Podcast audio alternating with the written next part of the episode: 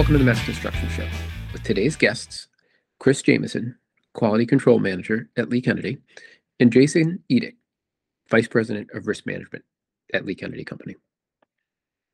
I'm your host, Joe Kelly, and this is the podcast about all things construction in Massachusetts and beyond. Today, we sit down with Chris and Jason, discuss their journey for quality control at Lee Kennedy. We talk about the big picture, what brought them to the realization that they needed to do something about this as a company on an executive level, the role data plays in deciding where they should start and what things they should manage. And then we get into the weeds and say, how do they actually execute on that quality management program? It's an exciting episode. I think there are a lot of construction companies and individuals out there trying to tackle this problem. And I think the more we hear from people that are having successes and failures either way, we continue to learn. I'm proud that Lee Kennedy has taken this effort on to help us build better. I appreciate that, and I hope you will too. Today's show is brought to you by Central Commercial Carpenters and supporters of our conversation. Enjoy the show. Hey, Chris. Hey, Jason. Welcome to the Mass Construction Show. Hey, Joe. Thanks for having us. Hi, Joe. Hey, Jason. Uh, welcome back. Thank you. So this this isn't a, a true follow-on, but you know, myself, Jason, Rob Carson from Dellbrook, and Chris Fogg from Bond. I mean, was it? It was probably at least a couple years ago now. Had a kind of a round table discussion when, in my opinion, QAQC was it in its first few years of getting a lot of attention in the in the market, and as of late, I've been thinking that I wanted to do a follow up on that and see how the execution is going. You know, a lot of people, you guys included, have created a, a position, in some cases, multiple positions, like you have at Lee Kennedy. And as an outsider watching, it seems like Jason and Chris, you guys are making some pretty good strides on this front. So I thought Lee Kennedy would be the the right choice here to follow up and say, okay, we had all the ideas that we really needed to get our arms around quality control. And this is just uh, hopefully going to be a conversation about how you're doing, what's working, what's not working, and hopefully people can hear your successes and failures and maybe try and use that themselves to be better at what they do. So that's kind of the hope for today. And, and I think a decent place to start would be Jason, when it was seven, eight years ago when execs were first having a conversation about the need to deal with quality. What was that conversation and what were the drivers that kind of put you over the edge to say, all right, we, we got to take action and, and do something on this? See, I, I don't know if that's the right place to start, Joe. I'm going to go back to what you said at the beginning of this, and I want to highlight it for the listeners at home. Sure. Uh, how you talked about how Lee Kennedy is unbelievable and making great strides in the quality. I, thank you for saying that. That's a that's a great place to start. um, I, I have to imagine that it's very similar with a lot of companies. The, the way that our, our quality department and our quality program started, I have to think is very, very natural, meaning we, we lost money. we, we made mistakes that cost e- either direct money to ourselves or our subcontractors, or it, it cost time on a schedule. At the very least, we, a lot of that stuff translates to reputational risk for Lee Kennedy. But the way that it came up, the driver was pretty strictly money. Uh, imagine sitting in a room with a senior leadership team and, and talking about something that we allowed to happen on one of our jobs from a quality standpoint. Mm. And somebody else at that table chiming in, Jesus, we just did this three months ago on a, on a product. Can we not learn this lesson? Can, why do why does this keep coming up over and over and over again? And, and to be honest, it was um, something as simple as studs. Meaning, are you kidding me? We installed the wrong studs in the mechanical penthouse. We just had this happen on another job. How do we keep this from happening? It's costing us time and money. We actually had to take out studs mm-hmm. on a job. So, in, in simple terms, the, the driver has been time and money. And if you want to mm-hmm. know you have a gap with something, you, you just apply yourself. You you apply your knowledge of the construction industry to a problem. And that's, mm. that's essentially where it started for us. We got formal with the, with our program, hmm. which was excellent. So would you say and, I, and I'm fast forwarding way ahead here, but from what it sounds like when you were talking about, hey, we just did that on another project, is, is was is part of the big problem with quality control communication? Oh, absolutely. In fact, it's it's the key to us making more strides. We're, we're not there yet. I, am not going to pretend like we're perfect because we're not. Um, we see very similar mistakes from job to job, mm-hmm. and the way that we communicate those has gotten better over time. Again, we're not perfect, but the the one scenario that I just gave you with the studs, if we had communicated that very clearly to a project that we knew had a very similar um, scenario coming up, we we could have avoided it. We could have prevented it. So communication is just like everything else, Joe. It's it's key. Hmm. Now, is it when you're talking about cost? That's a it's a broad statement, kind of. But mm-hmm. was it you were you were looking and saying, okay, we have this much comeback work continually happening, and that's the tie to quality control. Where hey, if this was caught earlier because you could have a miss in estimating or something like that that might not i guess you might even be able to call that quality control but th- that could be a loss right? Or we ordered something too late or we miss didn't schedule this right so that cost us money. Was it that you were looking at comeback work or was it you know how did you make the tie to those losses being related to quality control? Initially it was it was purely the idea of rework. Us having to go back and touch the same product again. When I say we, it's it's typically not Lee Kennedy. It's our it's our trade partners, right? Mm-hmm. And it's for them, it's a very direct cost. We we can say to our, one of our trade partners, "This is not the right stud. This is not what was specked out. Not what was submitted on. Not what was approved by the design team. You owe us. Fix it." But there are some indirect costs there too. Whether it's schedule it, it, mm-hmm. translates into trade stacking later on because because of the because of that schedule impact. But at the very beginning it was it was most definitely the concept of us having to do rework. Yeah. And so just to be clear i know it, it was me saying that in, in my view from what i'm seeing just as an outsider that you guys are making some strides that you know just so everyone knows it's not jason didn't approach me and say hey i've got all this QAC thing all dialed in, and Chris is a rock star, and we, which he very well may be, but you know, it wasn't you guys coming to me and and saying that. So yeah, just to to. It was uh, unsolicited by you. Is that what you're saying, Joe? Y- yes. Yes. Yeah.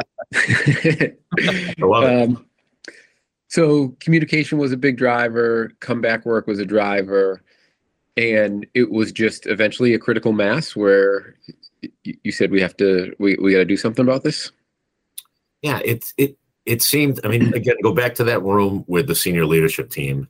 And if you start to realize a pattern across multiple jobs and you're not plugging that gap like we know we have a problem. We've seen it multiple times.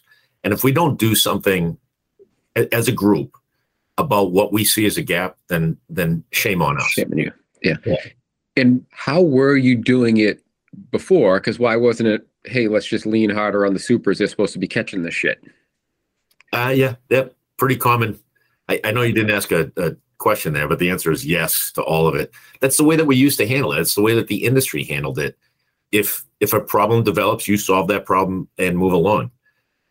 But our tact was we don't know what we're missing unless we really start looking at it unless we get formal with our program and it's not an overly cumbersome, arduous program that we put in place. It's a relatively simplistic program that we put in place, mm. but it's going to allow for continuous improvement. Meaning, pretty soon, in fact, we're almost we're almost at a point now where we we have some very solid trending in place. So we're starting to know what we used to not know, if if that makes sense.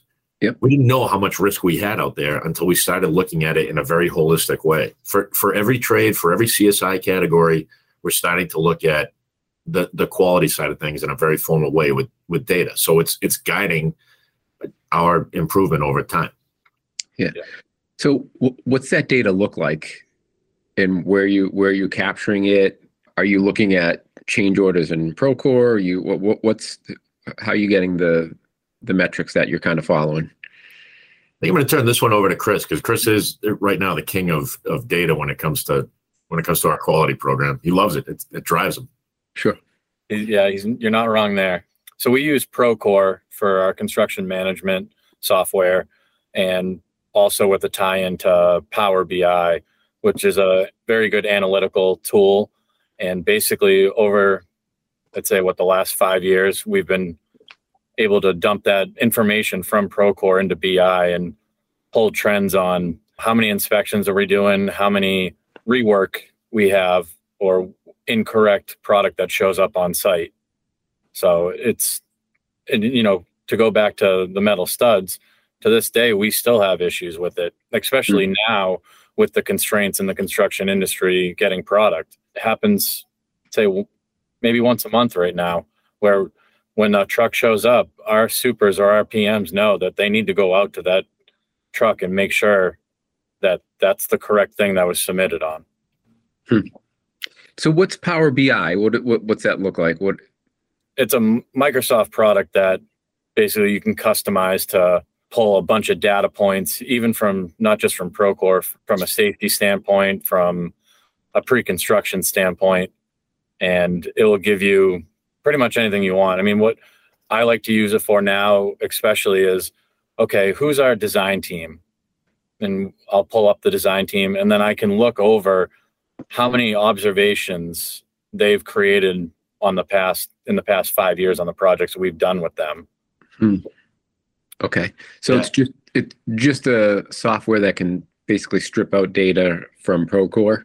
Correct. I mean it it pulls Multiple from courses. anywhere, but yeah, right now it's mostly strictly from Procore. Okay. Is there anywhere else you're, you're extracting information from?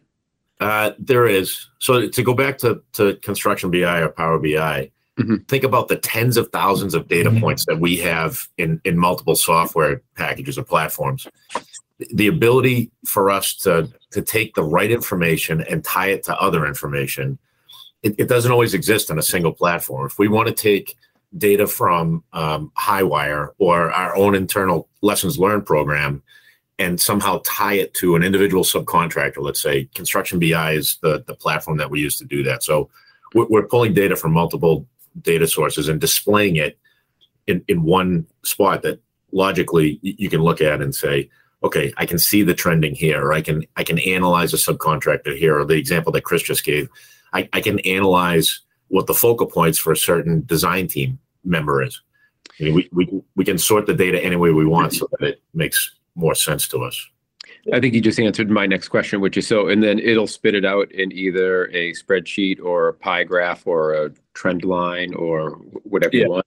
The good thing about BI is, sorry to interrupt you, Jason, but the good thing about BI is you can customize what how you want to see it, whether it's a line graph, a pie chart, a days late algorithm that they come up with.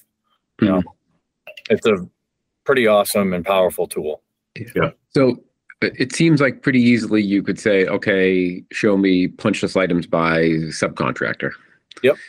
And could you get as granular and say, okay, well, that's by subcontractor, and now show me on every job punch list items by CSI code or whatever, and then say, okay, wow, look, division 10 always has the most so is and that's probably where we're going to need to focus. Is that where i know i just didn't finish my sentences there but is, yeah. is that how it is that how you're taking the data and deciding what to focus on? Yes and no. I mean we do factor that in. I mean if i've run that report and let's face it the biggest one is always going to be painting. Painter. I wanted exactly. to guess before you said it. Come on. Yeah. Yeah so i mean you really can't fault the painter for that because someone could be walking by and hit the wall. So there's always paint touch ups that always go onto the punch list. But framing details, how um, a ceiling looks, how a wall looks, if it's wavy, yes, mm-hmm. that's a huge factor, especially on certain clients too. Yeah, I was just about to say that it's. I mean, it's unfair to just say job to job because it wouldn't be apples and apples based on client or type of work. But I think if you could group stuff, and then to your point about painting, painting may not, even though it has the most punch list items from a data perspective, it probably doesn't warrant the most focus. But are you are you then overlaying? Okay, here's volume, quantity of issues, because you could have one punch list item, but it's a seven million dollar punch list item, and then we're like, okay, hey, we got to make sure we get fucking building envelope right because if it leaks, our exposure is much higher in that area. Is you guys doing that type of a calculation when you're looking at this? Yeah. So we had a building in Dorchester that um, personally was my first time ever using Tyvek, and it was a Mm. a new system for a lot of our our guys, and now being able to take that information that we had received on that project and use it on the one we did a couple towns over, I think it tremendously helped us, and hmm. we were able to have a sit down meeting with that other project team and go over hey these are the do's and don'ts and here's the data that here here are the most observations or punch list items we had because of this newer system hmm. And it's funny It's because also the future, Joe. It- it- that's the future of where where we're going. You you you- you asked about the data and it helping to drive decisions, but the, the trending that you kind of referenced there is something that's for the most part right now an untapped resource. Yes, our estimating teams can go back and look at the previous jobs and um, where we succeeded and where we where we failed very easily. So it's there. But to to trend what's actually costing us and our trade partners or our, our clients for that matter time and money o- over a period of years Hmm. is astoundingly powerful and, and that's that's what we're trying to get to right now i mean it's we've got a couple of years worth of data in there and it's got some statistical reliability to it especially when you start to break down a certain csi code but eventually the more data we put in there the more clear that pe- that picture becomes that, that, that's our intent Yeah. And, and I'm sure that helps. I wonder if I liken it to if you're taking someone who's great at CAD or VDC and therefore you put them in the coordination department, but if they don't know how to build and know enough about mechanical systems, th- that's a failure point. So how do you balance using knowledge of how to build and what your problem is and then overlaying it with data so you don't have you don't have data telling you the wrong story because we're just you, know just being completely driven by data and not have the the experience and boots on the ground knowledge that needs to be mixed with it how do you how do you make sure that the data is not driving you in the wrong place I'm going to go back to the example that that Chris just gave. We're, we're fortunate that we're that that mid-size construction manager to where we're we're very flexible and- fluid. Small enough organization to where we can make the changes that we need to make that that make sense to our product, our, our projects, the our departments, whatever whatever it is. The one that Chris used is painting. So imagine if you take the raw data and you look at um, how many observations, how many punch list items are related to paint and the rework associated with that you go man we have we've got a real problem with painters Mm. and none of us would ever think that but to sit in a room and, and display data and I'll, I'll use that painting thing again and somebody go listen we don't have a problem with painters. It's not the painters. It's every other trade who's damaging the wall that that we just finished. Yeah that's kind of my point right where data can could lead you in the wrong way yeah. Yeah it, so i i don't know we're we, we're we're builders. Yeah. So sitting in a room and I, I actually i consider myself even though i'm i'm safety and quality I, i'm a builder. I, I understand the construction process maybe not as good as a superintendent or somebody with 40 years experience but we, we build and we understand that process. So it's kind of easier when you're when you are a builder to navigate the data and focus on what's real or, or what's going to be impactful using that data. It's Yeah. you It's can dismiss the shit that doesn't really matter Yeah. pretty easily it, it's a tool, but you have to have the right, Yeah. right people looking at that information. I think is the key, right? Because you just sometimes you see companies become beholden to a technology and think that the technology is the answer, but it's not. It's a tool, right? So collect all that data, look at it multiple ways, have the operations team look at it, make a decision, say, okay, hey, here's where we're going to focus on or here's where we're going to start is that kind of uh, how it worked out It working. rather than say, ra- yeah, okay, yeah, rather than saying, okay, hey, we're gonna quality control everything. Okay, well, that's probably biting off. That, that's going after the elephant rather than breaking it down, right? So you guys Correct. broke it down based off of the data, and then you decide to tackle whatever. What was what was something that was first on the list that you thought you really needed to to work on from a QC point? if you don't mind, Jason, I'll step in. But uh, delivery inspections, I think, were the biggest thing because we had so many times where we had to remove studs or they were the incorrect studs. Now, we're doing a great job of catching stuff, but we do still, to this day, have projects that something does come that wasn't submitted on or is the wrong manufacturer, the wrong the wrong stud altogether. It's it still happens to this day. And Hmm. I think getting the teams on our sites to know how valuable those are doing those inspections, you know, when we when one of our team members catches something, we'll send out a company wide email. Hey, great job to this team for catching this before it got into the building. You know, the, the main idea is to catch it before either the owner catches it or the design team catches it. Yep. So if it's in the building and we caught it before they did, it's still a win in my book. So We'll get the sheetrock on real quick. Yeah. Yeah, I think wait, I think wait, is Tom that, did I say that? Steves- Sorry, yeah, yeah. Tom Steves and Dave Manganaro are listening to this right now, going, "These guys hate drywalls and rough carpentry. Um, it's not all about drywall." no, no, I get you. So th- that's that's interesting because I that's not. If you force me to guess that, and I guess fifty things, that that that wouldn't have been one of them. So uh, I, I really appreciate you you spelling that out. How does it work on site? Like when we actually go to implement this, is it okay? We know materials, delivery of materials, delivery inspections need to happen. How do you roll that out? Is it you physically going out there? Is it communications to supers? It actually, what's the quality staff now? It's is it just the two of you, or have you brought anybody else on? What's the You're looking at two thirds of it. okay? Well, you know what? I say I'll go back to our vision statement or our, our tagline for quality. We we will make quality a part of everything that we do. So we have.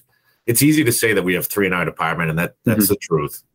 But the people that are doing the work are the superintendents and the project managers, uh, especially pre-work.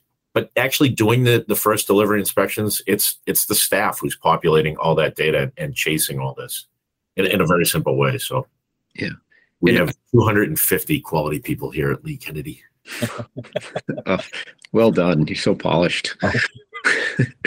but what is that, Chris? What it- what does it look like? How, does I mean you can, do you have a checklist for so we every different material? I I mean, that seems like it would get unruly. Is it just a select amount? Like, what what is the? Go ahead and get in the weeds. Uh, what does an inspection look like? So, I mean, to start off, like we're in this will be version four of us changing the way and adapting to how our QMSs ran. When we first started our delivery checklist, it was 15 line items, very basic 15 line items. And then we sat with the supers and we're like, and they all said, like, this is very cumbersome. So sat in a room and we dialed it down to I, I believe seven. And it's is the product that is being delivered the correct does it match the submittal?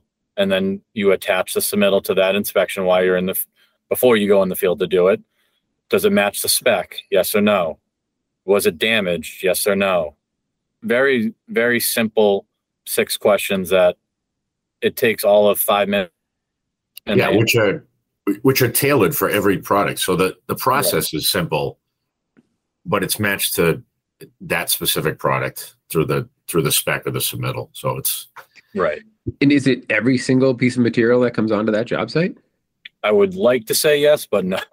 I mean, the vast really- majority, though, Chris. yeah, Chris is you're talking about refining the process and, and growing Mm-hmm. this over time, and we we've added little bits and pieces to this over the over the years. I mean, we we don't see intumescent paint on every every project, but we Mm-hmm. do have an intumescent paint checklist because we, we had it on a couple of jobs, We we simplified our ongoing work checklist and our delivery checklist for intumescent paint, and now that's a resource that's available to to any of the staff that has intumescent paint. Right.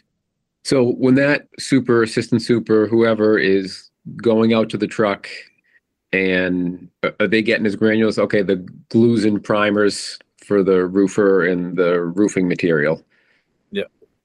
Are they going in Procore, seeing a marked up submittal and saying, okay, it says it's extra sticky glue 5000. Yep. Okay. That's what it is by Armstrong. And they're, they're going down that list and making sure it, it, it matches. Yeah, One hundred percent.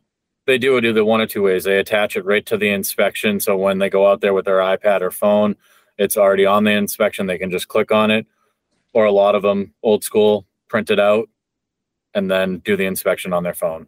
But they have the printout copy of that submittal, that spec, whatever they need to make sure ensure that it's correct. Hmm.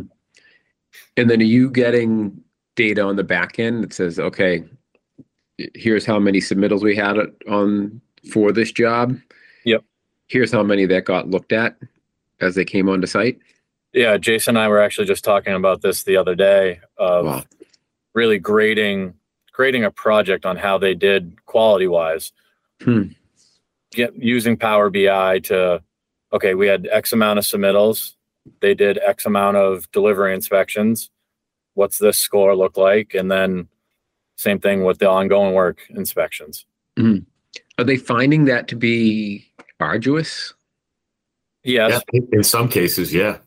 But I mean, then- I'm just thinking if if I'm sitting in the, the weekly foreman's meeting as a super and a truck rolls onto site, if the assistant isn't there, that's we're not where gonna the project managers come into play. The the good thing about I'll work as a team, and you know we've been to a few job sites where they have the delivery board on a dry erase board.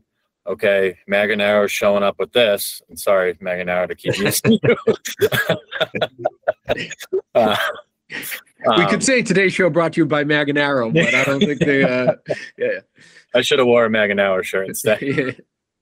and as collectively as a team okay jason's got this delivery today and he knows that and if jason can't you know there's you know, group text whatever hey i can't do this one today someone's going to jump in Okay. Yeah, we're we're gaining a lot of traction with th- that concept that Chris talked about, meaning identifying critical materials.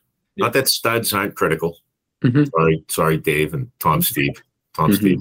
But it, we, on this project, these materials are critical. So we, we've identified that we're we're going to go out and inspect in in the next three weeks. We know we have these materials coming in. We're going to expect one, two, three, four, five, six, seven materials that are somewhat critical to the job. Meaning, if it's if it's the wrong material, this is potentially a showstopper. We're making sure that we have the right the right material on site. Yeah. So it, biting it off, you talked about the elephant, Joe. Biting it mm-hmm. off in smaller pieces over a, a two week or a three week look ahead, and then assigning those inspections to a staff member is where we're starting to gain some traction. And, and if I'm being honest, there is stuff that we ignore. Not that we ignore it, but it, it's not necessarily critical to us. The primer, Yeah, uh, not to pick on although- painters again. Not that painters are insignificant, right? No, no, painters love painters. yes. And there's also one other thing too. It it sounds nice to say that we've got a delivery truck sitting there, and before we start loading or while we're loading material into the building, we're looking at it, but it doesn't always work that way. I mean, we I did an inspection two weeks ago up on a roof of what what was the third delivery of material for roofing, and I mean, think about it. How do you get roofing material to a roof? Crane Yeah. if you had to take it off, um, it- we're a little bit too late. We know that at that point, the sub is costing themselves money. We're costing the sub money if we if we have to force them to take it off. We we've had that happen as a lessons Mhm. learned. We've had white roofing up on a roof when what was spec was gray. Yeah. The- the entire roof was loaded. Uh, in Hmm. fact, some of the material was down. So Yeah. Uh, Well, that and that kind of an- that answered what one of my next questions was. Is it you're checking that material every time it shows up on site? So if they've got deliveries of the same material for 12 floors, are you looking at it 12 times when it shows up? I'd like to say yes. The answer is no. But going to back to Jason's point of those critical items, Mhm. yeah, those critical items, that team knows that if there's 12 deliveries, they need to have 12 delivery inspections. Hmm. I mean, I really like the idea that you're you're actually doing a look ahead of critical like that's phenomenal. And and that becomes a lot more manageable. Hey, here's the seven things that are coming over the next two weeks we got to make sure we're looking at. Okay. The idea of especially when you're in a bigger job that every time something shows up on site, I got to be doing a checklist even if it's small, but going out there and setting my eyes on it. That's that's overwhelming. But I think if it's, hey, here's the critical items, and we need to be checking, and even some, and you have non-critical items that they're checking as well, Yes. Yeah. like the mid-level, and those are the ones where okay, we're gonna have 25 deliveries of this product. We're gonna check it the first time it shows up, and then maybe on 10 and Spot- yeah, 20 spot we'll check. check it again and make sure we're still using the right stuff. But even if we're not, the exposure is relatively limited. Correct. And then they'll also catch it doing the ongoing work inspections as well. Okay. Yeah. So th- th- that's a good segue. So that's material showing up. What's, how about progress of, you know, assemblies? So, you know, an EIFS wall or a interior wall or rebar going in. Like, how is, is that, is that part of the process? Yeah. So each definable feature of work pretty much has a inspection tied to it. Um, when a project first starts out, we have a, a boilerplate inspection for every spec section.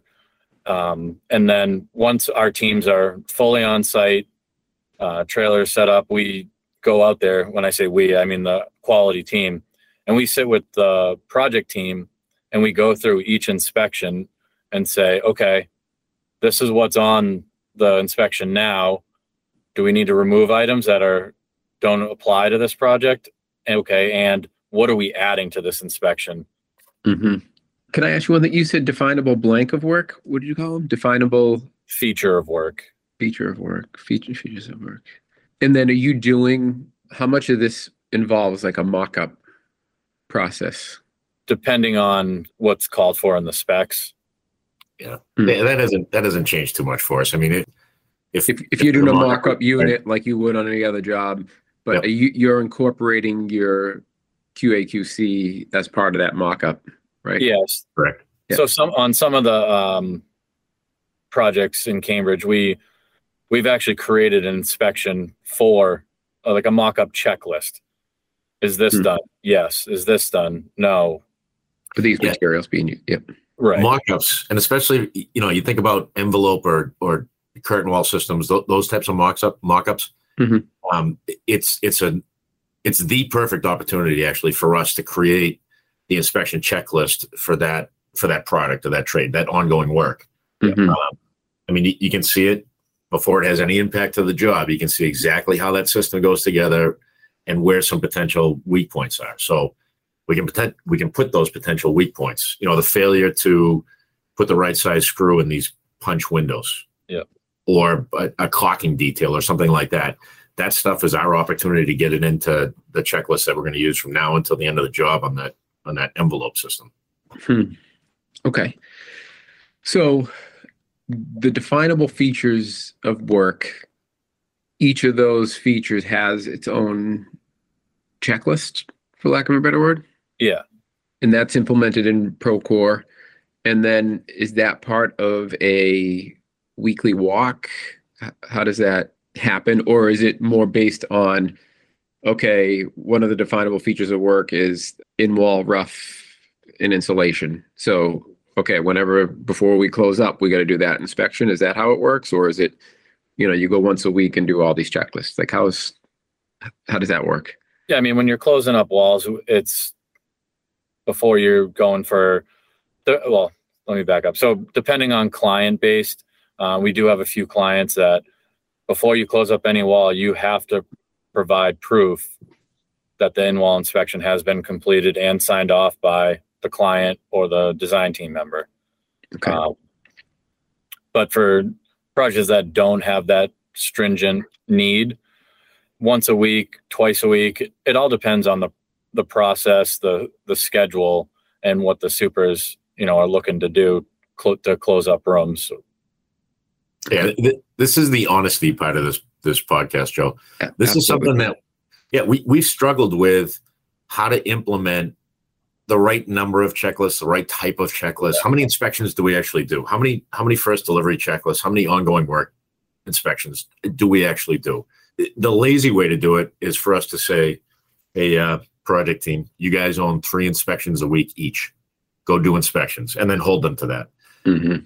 but that really doesn't define what they should be looking at or trying to get good quality inspections. You know, no no Right. pun intended there, but a good Yeah. inspection that produces something that's meaningful, right? Yeah, that's just checking a box. Yep. Yeah, Yeah. that's all it's Yeah. doing. Oh, we did three a week. Oh, great. Yeah. Awesome. Good for you. Yeah. That what we've what we found, and, and we're not there, and this is the honesty part of it. Nope. What we found is that that process that we talked about a little bit earlier, where as as a project team, we have these three operations coming up, and, and we know that we're going to inspect those. We know that these are potentially we'll call them high risk, either either products or installations. Yeah. Uh, a curtain wall, uh, level five finish. You know, the very first level five finish wall that we do Yeah, we'll define those things and say, all right, we're going to inspect these. Yeah. Right. Who's doing it? And then we kind of assign it out that, you know, the grease board that Chris had talked about, some, some of our projects use a grease board. Other, other projects assign those inspections in Procore. Hey, Maddie Sosnowski is going to go do the inspection for X on, on this date because that's when the schedule shows it's going to be done. Right. So we're we're refining that process over time. It, it's definitely not perfect, but Chris has had, especially Chris has had a ton of success in in breaking off small pieces with that two week two week look ahead to define. Okay, let, let's go out and look at this. Yeah. Forgive me. I just want to make sure I jot down the two week look ahead because I love the idea of incorporating. It's almost like, hey, these are job milestones, but they're quality milestones, even though they're not milestones, but they're like key events, right? Yeah. Uh, that we got to make sure we tackle. And that's is is that in the same two week or three week look ahead that the super is working off of on site? Yeah, they're they're guiding the process. I mean, it, Right. that super's in charge of of that piece of the pro- like. We're just a resource, to be honest with you. Yeah. that's not to sound lazy, but the super is is running the show on the Driving job. the- hey, this is what we have coming up. Um, I, I'm pretty sure that this, like, we need to check this the very first time that they install a fan coil unit. We, we need to run through that unit, do the inspection, make sure that, you know, all the all the T's are crossed and I's are dotted. Okay, so on the front end pre-planning, you're deciding on the job, what are the critical items? And then as those critical items pop up and fall into that two week or three week look ahead that the super's doing, it's up to them to say, okay, hey, this is in our next two week. Let's make sure we're scheduling an inspection on it. Yeah. Between them or the, with the assistance of Jason, myself, or Danny, um, you know, just staying on top of the supers like, oh, hey, we did talk about this. This one's coming up next. Who, and we can create, start the inspection right from there and assign it to Matt Sosnowski or whoever. So you're you looking at all the project schedules on a regular basis to see where they're at and Yeah. So know, each, each of us have two, three, four projects that we manage. So yes, well, And we have he's one. only got he's only got one. We had to start him off slow. he's here in name only. Yeah, yeah. yeah. Just it's for the looks. That's why I Yeah. get dropped. Okay. So kind of sticking with that because that's something that happens pretty early. You know, we we kind of jump to how the implementation happens, but you guys keep alluding to things that seem to be really early in the process. So we're building out the schedule. We should be making some notes in there in the schedule or we're looking at like how early is this process? We get involved at the design documents phase of the Yeah. project. Well, maybe let's do this. Let's take a r- take job A. You guys win the job. Yep. Is that when qualities get involved? Is it during wh- uh, when you're bidding? Like, so mm, take take me a, s- some sample job, and we kind of walk me through what that looks like. Yeah, I, I can. and and I'll do it in in general terms, knowing that every job is is different. There are some jobs where our estimating group is engaging somebody like me or Chris for a particular product on a on a particular bid. Mhm. Uh, but for the most part, we get involved when we've won the job. I mean, that's that's when the real work starts. So, Yep. And, and Chris, at some point, I, I think you should pull up the, the our our flow chart and just show the you know the, the steps that we take. Mm. When when Chris does pull that up, one one important thing for everybody who's listening to this to realize is that we we haven't come up with a, a process for quality management. We have a quality management system, but what we've done is integrate quality into each of our construction steps. Meaning it's it's part of the estimating. Yep, there it is. Look at that. Beautiful. So th- this is our construction process. It, you know, it's in it's in large groups here, but our construction process has never changed. This is the way that Lee Kennedy manages construction, and we we've injected quality in, into each one of those major steps. Yeah. So it's not like it's this extracurricular activity that we're we're performing for quality. It's just it's part of each of these steps that are already taking place as part of the construction process. So we're we're involved early on in the design development and then the, the CD stages to identify really some of the the major risks that a, a project has from a quality standpoint. And some of those are surprising. You- You'd, you'd be surprised. Meaning everybody knows that the building envelope is always um, you know a major pain point or MEP commissioning is a is a is a pretty big risk for us, right? So how do we Mhm. how do we identify that and then start to build the quality program over time? But there are some surprises in there. We we have one project now where, uh, and I, I won't mention the the project name, but believe it or not, brick brick was a, a, a huge risk on this project just because of the amount of brick and where the brick was coming from. The brick was coming from Spain, JMO, Yes. Yep. Spanish brick. Okay. It was it was a risk. We know nothing about the manufacture of this brick, but it's specked out, and we know that we need to manage that. So we we put a plan together for making sure that we had the right brick on the job at the right time, and that everything was approved. Mm. So it it does change project by project. The the meat of the work that we do starts when we have a subcontractor kickoff meeting. We have an idea of what we think the risks are for that trade or that scope of work, but we really start to dial it in at the subcontractor kickoff meeting, which happens somewhere two weeks to a month prior to that that scope of work starting. And then that's when we start to refine those those basic checklists that we have. Can I ask you something, Jason? So, you know, I'm looking at your flow chart that says internal kickoff meet, meeting, a CD page turn, early page turn. That's uh, during though during that process. That's when Lee Kennedy is identifying that Spanish brick or whatever it is that you you deem to be high risk from a quality standpoint, and then you move to that subcontractor kickoff. At that point, are things coming off of that list and other things going onto that list based off of the subcontractor's input? Yeah, you're dialing it in. So, I mean, it, picture, you know, picture that cone. At, at the beginning of the job, when you're at the DD or the CD phase, you, you're identifying the major risks, and then you, you're dialing in those uh, all the way through the project. I mean, literally all the way to the end of the project. You're dialing in and getting more and more granular with with each trade category, with each subcontractor.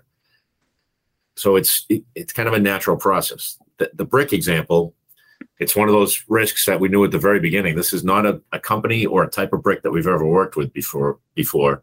So we need to develop a plan. And then that plan gets developed leading up to, you know, even before we step foot on the on the project site, to be quite honest. And then it, it changes from making sure that we have a comfort level that the the the plant in Spain can produce the brick, produce the right of brick, the right brick, one that's approved by the design team, and then it moves into is the brick being installed the right way you know the hmm. first delivery checklist is in there too but by that point we know we're getting the right brick we've already we've already actually taken the trip to spain Yes.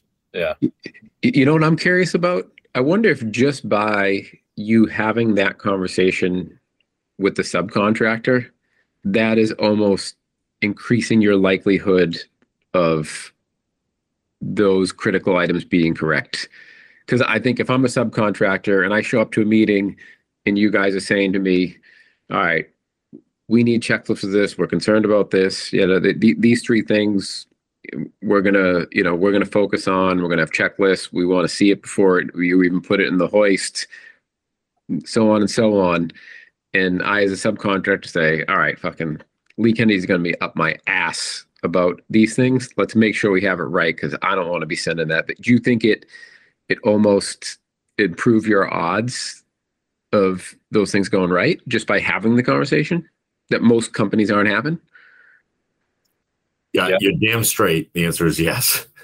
Hmm. Uh, but I actually think most people have those conversations somewhat naturally. We've been doing it for years in construction. The, the idea of taking a trip to a, a, a plant to view what's already been produced or the production process, whatever that is. That's been going on for you know 200 years, probably thousands, to be honest with you. yeah, Um, but it's just happening as part of the process. It is. We're just we- we're just formalizing it and better able to track it from from cradle to grave. Yep. Yeah. And I think that focus though changes it, right?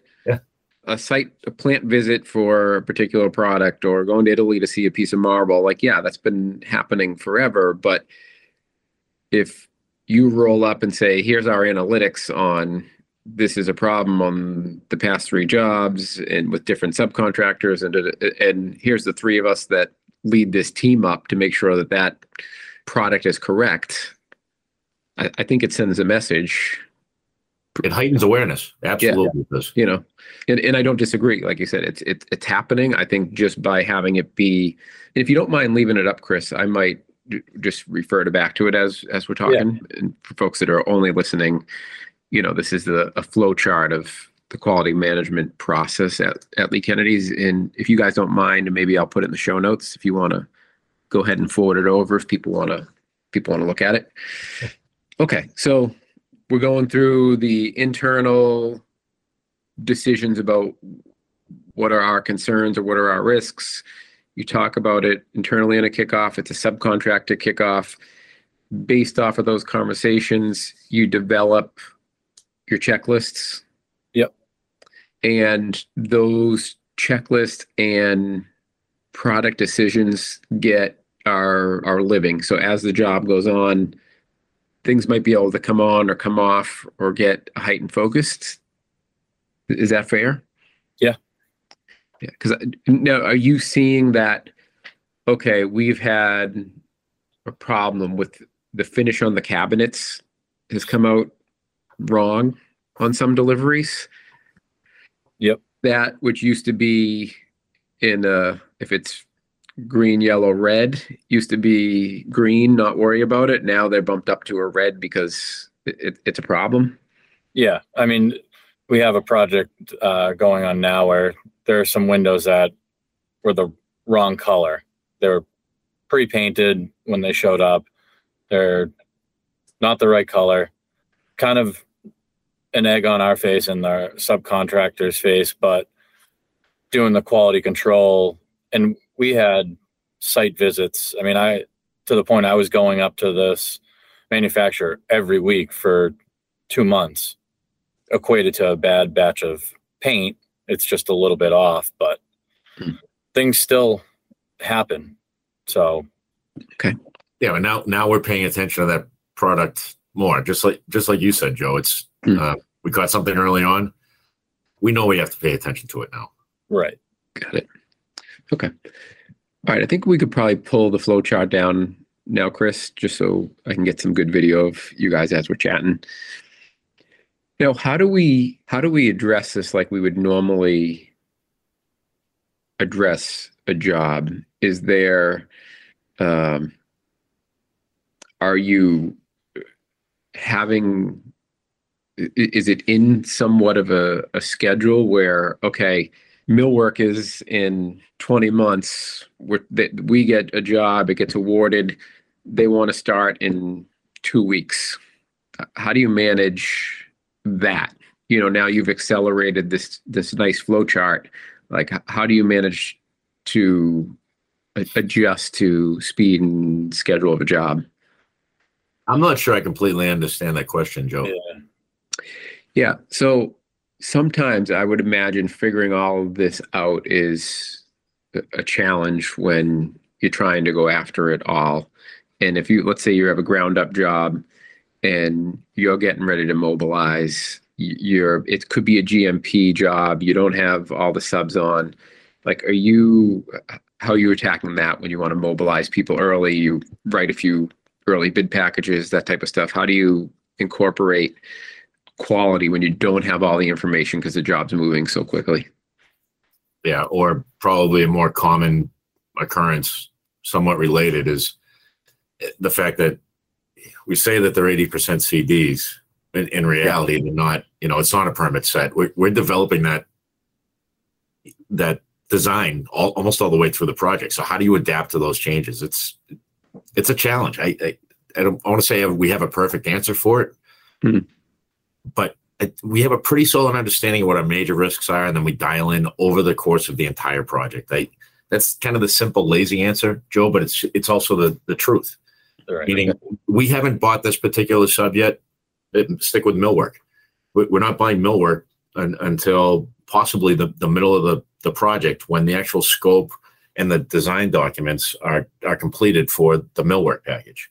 Well, now we're, we're just we're jumping into the quality as part of everything else that's going on with the the mill worker.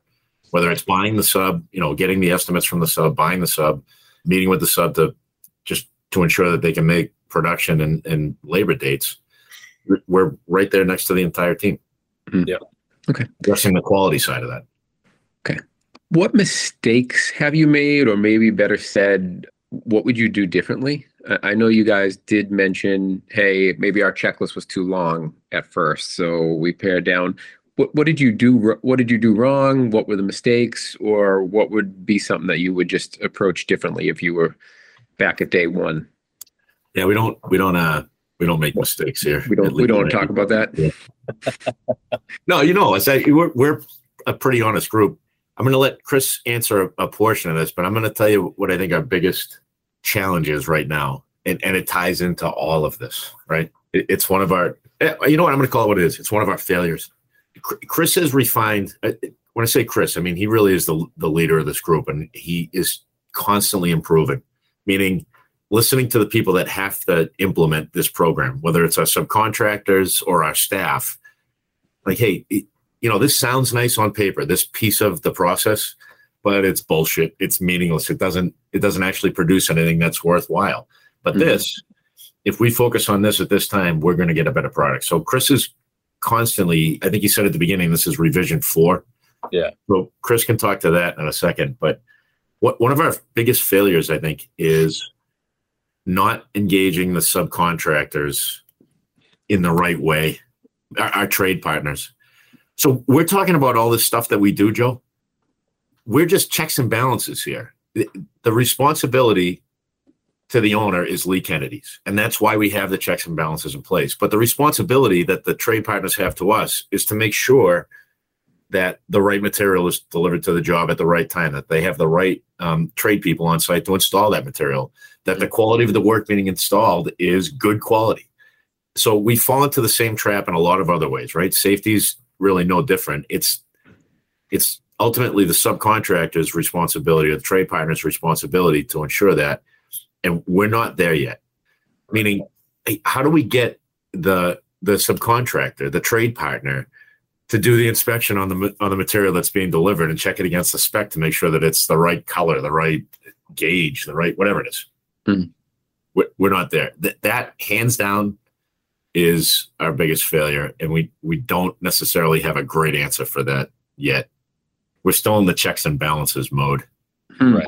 So it's, the almost like how do you phase of our program is how to engage our, our trade partners Hmm. in a more Or- meaningful way.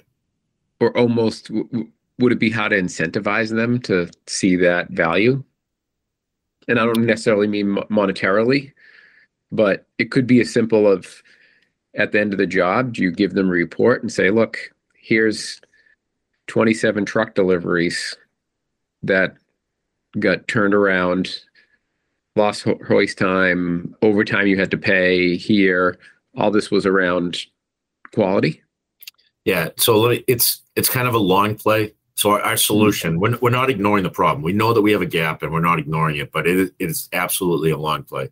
I, I'll give you one example, and I'm going to relate it to safety, even though we're talking about quality. But No, I see a tie.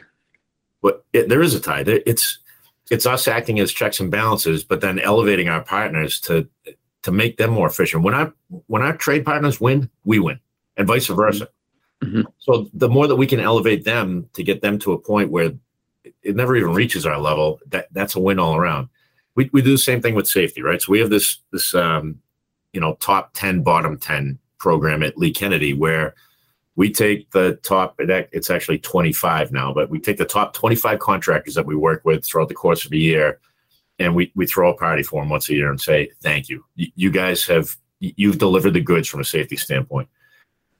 Conversely we take the bottom 10 the ones that haven't performed up to what what our expectations are and we bring them into our office. They meet with lee michael and chris penny and the senior leadership team to say hey th- this is the data that we have. This is the performance over the course of the last year. We, we can't continue to live like this. What can we do to, to help build you guys up? And the success stories coming out of that are phenomenal. Hmm. It, we're looking at the quality side of this in, in the same exact light, meaning once we identify those trends, how can we how can we engage the subcontractors over time? We're, we're not there yet, but that's the intent Right. get the information into their hands to say, hey, we we've had this challenge or issue multiple times over the past whatever it is, two years, four jobs, whatever whatever that parameter is. Hmm. How do we get past this? We can't live like this anymore, guys. Or hey, knocking out of the park on on your pre-qualification. You are a 95 or a 98 out of 100 when it comes to quality. Love you guys. Keep doing it. Yeah, it's almost to draw the the tie back to safety again. It's almost like the the safety cop, right? Yeah. Okay, yes. If we have to, we're going to walk around and tell you to put your hard hat on and whatever else, and you need to you need to make sure you're tied off, and this toe board is missing, and you you'll be that cop, but that's not that's not what you want, right? You want to let's solve the problem, and this whether it's a speeding ticket, yeah, you got to give out speeding tickets sometimes, but that's not the answer because you can't have cops there constantly. It's not productive for you guys. It's not productive for the subcontractor. So how do you cross over to whether it's a cultural thing or a data thing or but how do you how do you move them in some way to have them just be see the same value that you see? Yeah, I, I'll give you one specific example. It's a it's a success story, but it's it was it was based on failure. We had a plumber that we worked with who had multiple leaks on a job with ProPress fittings, right? Common enough, you know, Mhm. small gauge water piping, multiple leaks, multiple leaks that in some cases were not found out until six months or a year after we delivered the product to the client. It, nobody wants it, right? Yeah. So we- we know that. We know that it happened. We know that it cost us and the sub some reputational risk. It cost us real money. It, it cost us, you know, Jesus, the client is looking at us like, how, where's your quality program for this? So to be able to go back to that same subcontractor uh, before we award them the next job and say, let's talk about your quality program. We want to give you this job. You came in with the right number. You, we think you have the capability to do it. Before we award it to you, tell me how you're going to manage ProPress fittings on this job, which is i- almost identical to the, to the last one that we came off of that had a lot of issues. And for them to come back and say, here's our quality program. Like, all right, that's the same quality program you had and it didn't work. Tell me how you're going to fix it. For them to mm-hmm. come back to our estimating team and say, I understand, we get it. We're implementing this. We're doing it company wide now. We're training our, and it was such a simple solution. Yeah. you're you're marking every fitting that gets installed that it's been inspected by somebody every single fitting and there's thousands of fittings but it's a simple mark It's been pressed it gets marked move along Hmm. simple simple answer I thought ProPress almost had a built-in mechanism.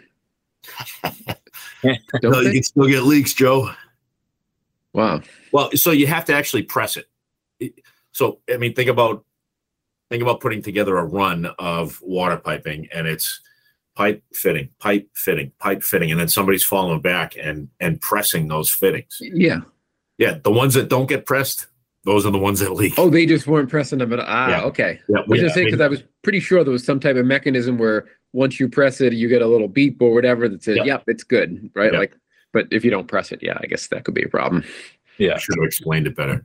But that, it was a simple it was a simple solution to a problem that we had, and we were able to go back to the sub and work with them to elevate their game, which Yeah. elevates No, that's great. Anything else you could think of, Chris, as far as mistakes or things you'd probably do differently if you were if you were back at the beginning? Well, to go back to Jason's point, the um, the flow chart that I put up on the screen, that's the fourth iteration of it. The first one had 18 or 20 steps. Yeah. And like Jason had said, we've talking to everyone, it's like some of these steps, A, you're not going to get anything out of really, and B, they happen naturally. So why that are in charge of those steps? Will you say that again, Chris? Only because you broke up. You said I got to the point where you that somebody said those things happen naturally, and then I lost you. Okay, yeah. So they happen naturally, and we basically just removed them because there was no, we weren't going to gain anything from having it. Got it. Okay. And just always being adaptive and listening to the guys in the field that, you know, are your boots on the ground. You know, they're the ones that have to live this stuff every single day, you know, and sitting with our superintendents who have way more years of experience than I do, they'll bring up points that, you know what, that's a great idea. That needs to get on a checklist, or we need to send this out in an email to let people know about this. It's the constant drip of information that has brought this program to where it's at. And Yeah, Chris, what, tell Joe about what's going on upstairs right now. I mean, that, that was one of, one of the bigger lessons learned that you have, or one of the biggest. You talk about people guiding the process, the right people guiding the process. Tell me what's going on upstairs. Yeah, so we also have a quality control task force uh, where we take a couple of supers, PMs, safety, estimators. There's 20, 20 people up there right now, and they're basically picking apart that flow chart, the one that just got released. And Hmm. okay, what's the next?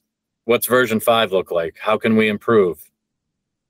Yeah, it's it's allowing the people that have to live with this program and implement this program dictate where that program's going to go, how to get the most benefit out of it. So I Chris just instituted that this year actually with you know our, our quality committee or the the task force. And we, we don't know what is going to come out of it yet, but based on some of the meetings, it sounds like some pretty good stuff that it is starting to develop. Hmm. It's just it's continuous improvement. Yeah, and they'll present uh, Jason, myself, and the senior leadership team in a couple of weeks. And Jason and I were at the first meeting. Guys, thank you for participating in this. And then we turned it over. We named a chair, sub chair, and a secretary. And Stepped out of the way. Yeah. yep, It's great. Okay, so you know, my last question is, what would you tell people if they were looking to start this at their company, whether a small company or big company? And I, I'll tell you what I've heard from you so far, and then please just add in. In in one way, it's I- would say, don't overcomplicate it. You know, Yeah. keep it simple. simple. Like, right? Nailed it. and whether that's the flow chart or the checklist if it becomes too cumbersome you don't you, you lose people it sounds like and then to the point of what you were just saying with regards to the task force it's get others involved get others involved, be adaptive, continuous improvement, and Yeah. refining everything. It's we're not perfect. We're never going to be perfect, but things change and you got to listen to the peers like exactly what you said they're the ones doing it we're just here to support them okay Yeah, I, I, I can jump. I want to jump in there a little bit too. Please. because, Right, if somebody's thinking about implementing a, a formal program, say we need a, we kind of need a defined quality program. One is just start, just Yeah. jump in and do it. Hmm. Um, but two is don't don't make a, a square peg try to fit into a round hole. That it's one of our biggest successes that we took an existing construction process and we just injected pieces of the quality program in each one of those steps, each one of the departments, from pre-construction into construction and it, even into warranty and post-construction, right? Hmm. So uh, don't don't make up this grand great program. Just start with the the simple things, and and then, like Chris had said, you, you'll improve it over time. We we are never going to stop refining this program ever.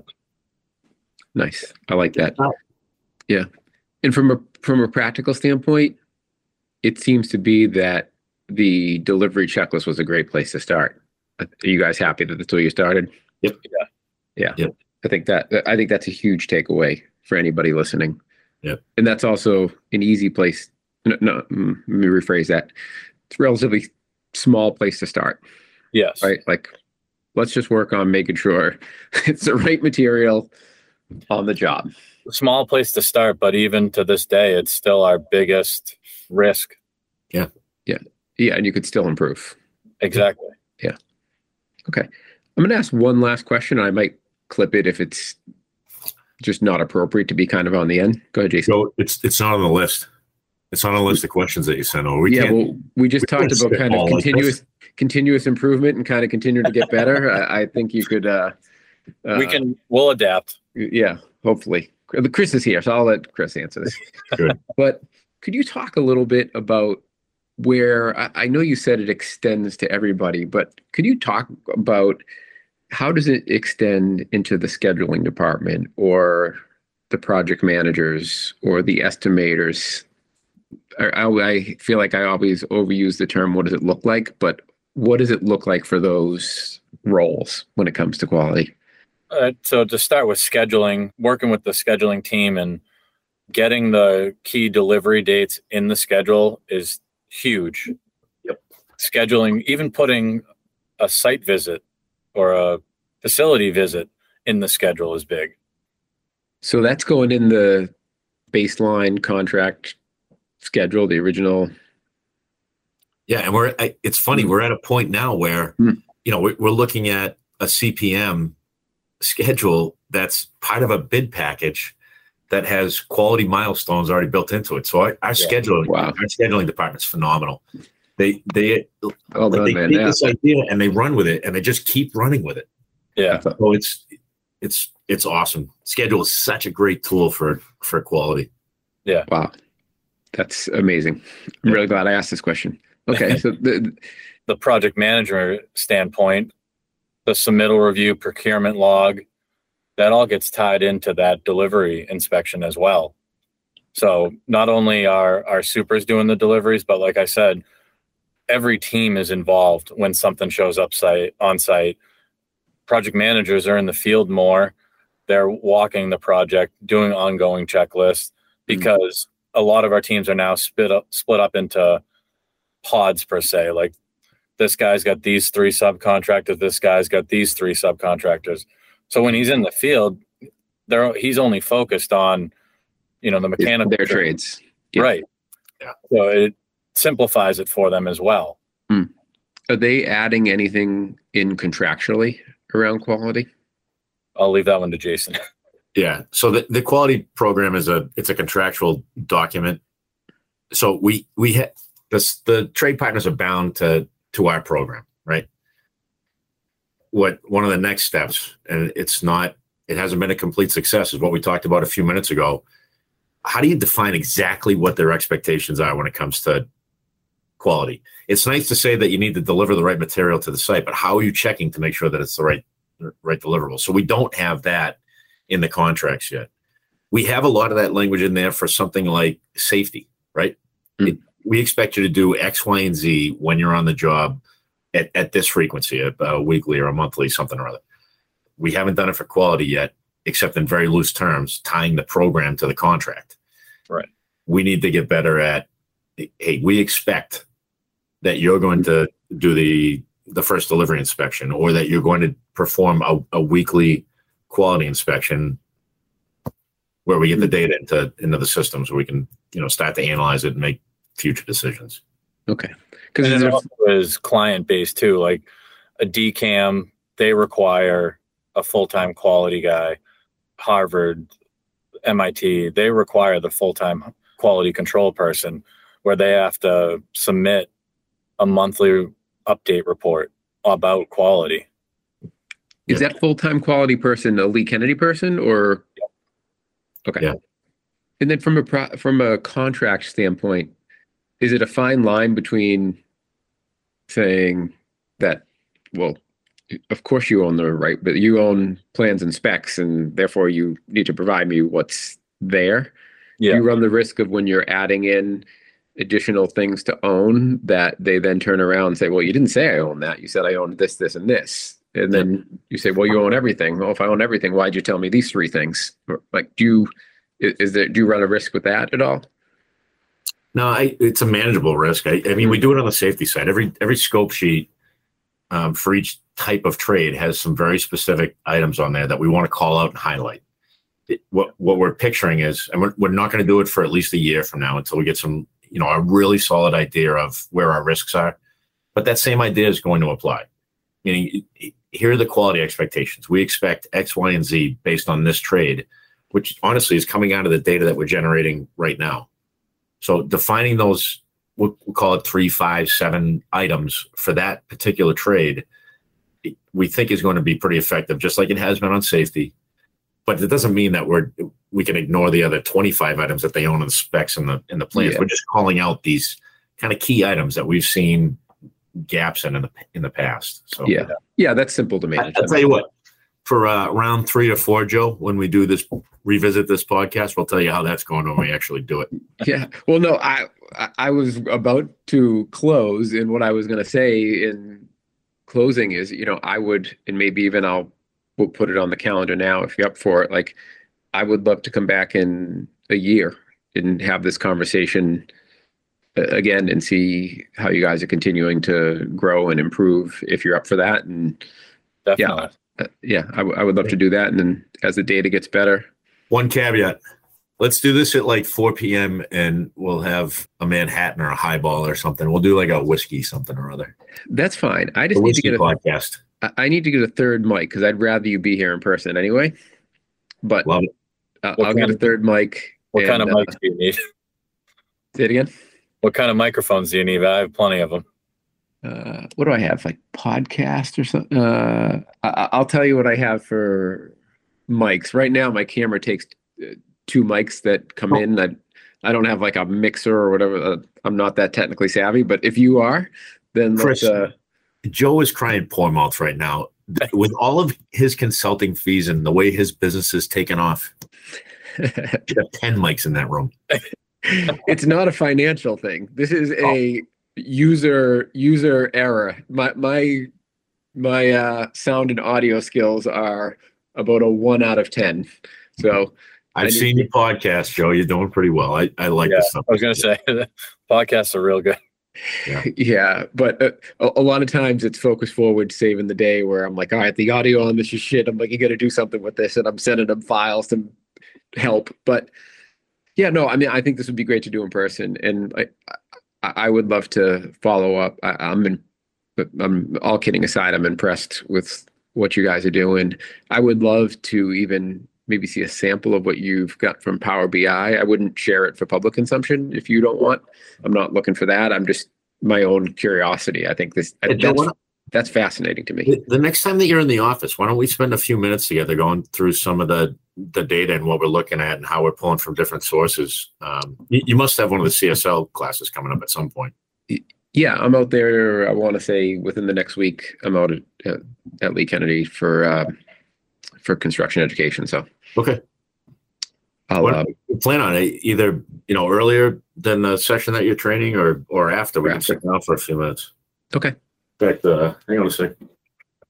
Yeah, and then I think uh, See, I've got the I've got the whiskey in the in the fridge. you just need an I, and it's uh, you got the same last name, right? Yep. and then I think actually. I, sh- I re- soon I'm going to be out there quite a bit because you guys are looking for some 241 training, and I think that's going to be two days in a row on that front. So yeah, I'll be kicking around Oh, yeah. a lot. I'll Hey, is that our monthly safety meeting that we're doing? That that is. Is that what it is? I think so. Yeah. Yeah. So I'm doing like the regular quarterly thing, but then Caitlin has me coming out a couple days in a row on that front. So Yeah. So- I'll be kicking around a lot and yeah, I would love to see that. I'm very curious what that looks like. So Yeah, and then I'm all for coming into the studio there, Joe, because your camera's phenomenal. it is. Your skin doesn't look leathery like mine does. Why, why is that? it's got good lighting. Uh, we've mastered it. My, my makeup. My, And all your all your gray hair, like Chris has, is all you can't even see it. Camera's got to be phenomenal. Yeah, I'm fine on my head. I got all the gray in the beard. I Yeah. nothing on my head yet, luckily. But all right, Chris, Jason, thank you. This was great. I am actually going to send you a calendar invite right after this. And uh, thanks for coming out. Thanks for sharing this. I think everybody that listens will will appreciate it. Yeah, thanks for having us, Joe. Thanks, Joe. This is great. All right.